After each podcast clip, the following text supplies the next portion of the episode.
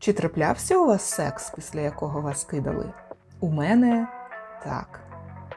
Вітаю, квітучі! З вами подкаст В чому секс твого життя з Анітою Пі. І в цьому епізоді я розкажу про секс, після якого мене покинули.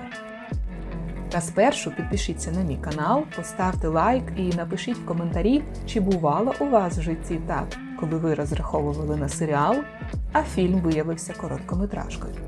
Якщо ви розумієте, про що я. Поїхали! Дівчата, яких кидають після першого ж сексу, поділяються на дві категорії. Перші роблять висновки, що хлопець мудак, і йдуть по життю далі, високо піднявши голову, бо нащо їм мудаки. І є друга категорія, коли кинув тебе пацан, а ти приймаєш все на свій нещасний рахунок, бо тільки ти сама винна та й взагалі недостойна, бо постійно робиш щось не так. Цей варіант я дуже не люблю, бо роботи тут над собою не початий край, а починати таки треба. І чим раніше, тим краще. Вгадайте, до якої категорії належала я? Так, на жаль, до другої. Я розкажу вам історію про те, як він хотів сексу, а я стосунків. Як йому достатньо було розважитись, а я прагла продовження. Історія про те, коли вам по 19 і кожний хоче щось своє, про що ви ще не вмієте поговорити, бо нібито і так все зрозуміло. Але не все. Колись мені відмовив той, в кого я була до біса закохана. І гімен це криється в тому, що відмовив він мені вже після сексу, а не до. Знаєте, якщо ви зустрічаєтесь з людиною, проявляєте явну увагу одне до одного, потім один з вас наважується і робить наступний крок поцілунок, чи то взятись за ручки, або сказати Ти мені так подобаєшся, чи, здається, я закохуюсь у тебе. Але у відповідь не зустріти взаємності це як отримати ляпаса. Ну окей, буває, то все життя. Та якщо до списку додати ще й секс і вже після нього натикнутись на відмову, це вже, друзі, не просто ляпас, це мощний заряд вписок розпеченою пательнею. Та й таке теж буває. У мене якраз було. Та шрам я якось загоїла грець з ним. Звісно, не без допомоги пластичної хірургії під назвою психотерапія. Ця історія складається з двох частин, і, мабуть, вона одна з моїх улюблених.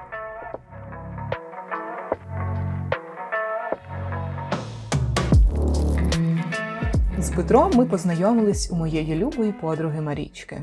Ми часто збирались компанією в неї вдома. Якось так склалося історично, що Марічкина хата була завжди відкрита для посиденьок та ревеньок. Особливо літом, коли тепло, у дворі можна розпалити вогнище, посмажити сосисок та покричати пісні, поки хтось з хлопців грав на гітарі. Ох, і класні часи були романтичні, бурхливі, буремні. В один з вечорів зібралось нас багато у Марі. Друзі привели ще друзів, а ті прийшли зі своїми друзями, серед яких був він. Загадковий він, кого я бачила вперше, та щось мені підказувало, що явно не востаннє. Всім хой, я Петро, сказав він, дістаючи з пакету декілька пляшок пива і кидаючи на мене швидкий погляд. Дихання захопило. Хм, цікаво, Петро, значить, панк. Від англійського панк поганий покидьок. Молодіжна субкультура, що виникла всередині 70-х років у США та Великій Британії, навколо нової тогочасної музичної сцени Нью-Йорка панк-року. Головні особливості нонконформізм, індивідуальний бунт проти звичних суспільних норм, зумисна спрощеність, вульгарність поведінці, агресивність, анархізм. Петро був панк. І хоча багато чого в ньому здавалось wrong, якимось чином він зайняв перше місце у моєму бентежному серденьку на позицію Mr. Right. Ми одразу ж не знайшли спільної мови, і нам це сподобалось. Це була така гра. Ми вдавали вигляд, що терпіти один одного не можемо, насправді шукали будь-якої влучної нагоди, щоб опинитися поруч, обмінюючись саркастичними фразочками і підколюючи один одного. І воно розгорялось. Те почуття ставало більшим, азартнішим, насиченішим. У Петрі якимось дивним чином гармонійно поєднувалась бунтарська брутальність з гострим розумом і почуттям гумору, від якого мене так перло, що хотілося ще і ще.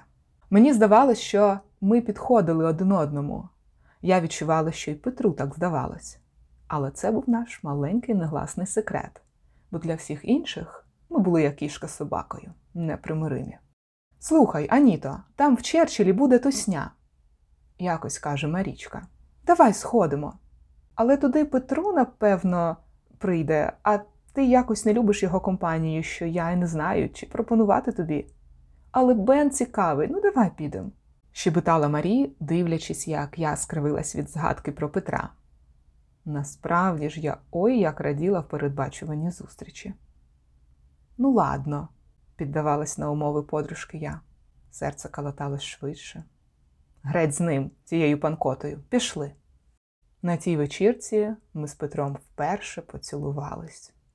Гра переходила на інший рівень, а значить, однозначно ставала цікавіша. Одна з подруг Марічки мала дім за містом, куди ми всією компанією час від часу завалювались на вихідні, кайфуючи від зоряних літніх ночей і ароматних лип. Ну добре, кого я обманюю? Які липи в 19 років? Рок-н-рол, вино, не спати до ранку, сидячи навколо багаття і мріючи про його обійми. Оце кайф, оце літо. Я знала, що Петро буде там цього разу. Петро знав, що я буду там. Ми продовжували поводитись, ніби нічого не відбувалось. Та коли зовсім стемніло, ніч дала нам поштовх до наступної сходинки. Вино приємно розслабило, друзі втратили пильність, піддаючись обіймам теплої червневої ночі, деревенячи ні про що і про все водночас, вдивляючись в язики полум'я, що так прагли доторкнутись до зірок і зникали в пітьмі наступної секунди. Хтось грав на гітарі, хтось підспівував зовсім не попадаючи в ноти. Інші філософськи курили, думаючи, що знають про життя все і що воно завжди буде так легко і просто, без зусиль і втрат, рівний та комфортний шлях, як той, що на небі, чумацький. Я сиділа і дивилась на полум'я. Петро сидів навпроти і курив. Потім встав, кидаючи недопалок у вогонь, і, не зводячи з мене очей, зробив головою легкий, ледь помітний кивок в сторону, показуючи, щоб я пішла за ним. Гра однозначно переходила на інший рівень. Ми знайшли кімнату для гостей і нарешті залишились самі. Було багато поцілунків, довгих, пристрасних, щирих. Він сказав: залишся зі мною, не йди. Добре, відповіла я, почуваючись на сьомому небі від щастя, і в той же час дуже хвилюючись, щоб все було ідеально. Але буває так, що хвилювання в поєднанні з вином грають аж ніяк не на руку в любовних утіхах. Мозок каже: так, давай, люби її, май її, дивись, як вона хоче, дивись, як ти хочеш. А член такий: well, uh, може, якось іншим разом. Забагато вина, дітка, щось я вже втомився, краще полежу. Так. Наш бурхливий секс почався, але не закінчився так, як ми того чекали. Я того чекала. Бо не любить ерекція алкоголю, не любить ерекція переживань. І тут я мала всі карти на руках, щоб почати думати оте своє улюблене це зі мною щось не так, я щось не так роблю і так далі. Та Петро просто взяв і сказав, як я, що, мовляв, треба менше пити, щоб на щось сподіватись, і що наступного разу ми обов'язково доведемо справу до кінця. Ого, думала я, невже все і правда може бути так просто і прозоро? І я таки класна і сексуальна, а не стоїть дійсно від алкоголю. Це був новий для мене досвід не звинувачувати себе і не знецінювати, а навпаки, подивитись на ситуацію, як вона є, і нарешті розслабитись.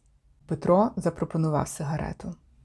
Я гола видралася на підвіконня величезного вікна майже на всю кімнату, відкрила квартирку і, висунувши голову, підкурила. Петро стояв поруч на підлозі, обіймаючи мої ноги і час від часу цілуючи сідниці. Ми мовчки курили. Але той момент я дуже запам'ятала, бо саме він перевів наш секс із категорії такий собі посередній. Вау, це було круто. Бо, як я вже казала раніше, секс це більше, ніж просто чотири літери. Це більше, ніж проникнення пеніса у вагіну.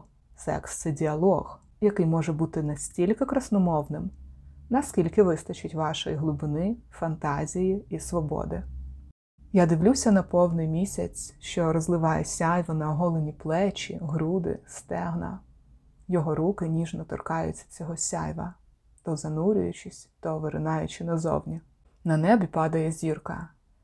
Я відчуваю його губи на своїй шкірі, що ніби шепочуть. Загадай бажання, я виконаю. Ну чим не секс? А потім ми лягли спати, він мене обіймав. Я думала, що це був прекрасний початок прекрасних стосунків. Ну, панк, ну окей, з цим я змирюся. Та й музон прикольний. Головне гігієна і чистота, сміялась Марічка, уявляючи нас з Петром разом, коли я на ранок розповідала їй про бентежну ніч. Та йшли дні, але Петро продовжував поводитись, ніби нічого не відбулося. А я взагалі-то очікувала зміни правил нашої гри. Та щось тут було не так.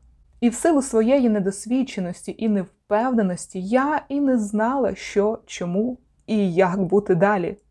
Навіть Марічка розводила руками, бо якось воно амбівалентно все виглядало. Коли наступного разу ми знов опинились з Петром в одному місці в один час на квартирнику когось із спільних друзів, я спеціально шукала можливості, щоб поговорити з ним наодинці. І момент випав коли він вийшов на балкон вдихнути свіжого вечірнього повітря і покурити цигарку. Я вийшла до нього. Є й для мене? спитала я про сигарету, щоб скласти компанію. Звісно, відповів Петро, протягуючи мені пачку. Я зволікала, нервувала, хотіла розставити всі крапки над і, бо люблю, коли все чітко і зрозуміло. Звук запальнички на секунду тепле світло на мить обдало нас у густій темряві ночі, що непомітно спустилась на місто. Петро мовчав. Я наважилась і сказала: Знаєш, мені дуже сподобалось тоді, ну, та ніч, і ти мені подобаєшся. Здається, я починаю в тебе закохуватись невпевнено промовила я, відчуваючи, як пересохло в горлі, і вже наперед передбачаючи, що дарма я це сказала. Петро затягнувся і випустив густий клубок диму, що миттю втік за вітром у відкрите вікно. Ех, не варто було, жалкувала подумки я. Дарма ти цей надумала оте собі. Не треба в мене закохуватись відповів холодно Петро, затягуючись цигаркою знов. Стосунки мені не потрібні, не хочу в це втягуватись, бо потім тільки складніше. А враховуючи мій стиль життя, якщо і дотягну до 27 як Кобейн, то вже буде перемога. Я мовчала і думала, ну що за лажа? Отже ж догодило вляпатись. Які 27? При чому тут Кобейн?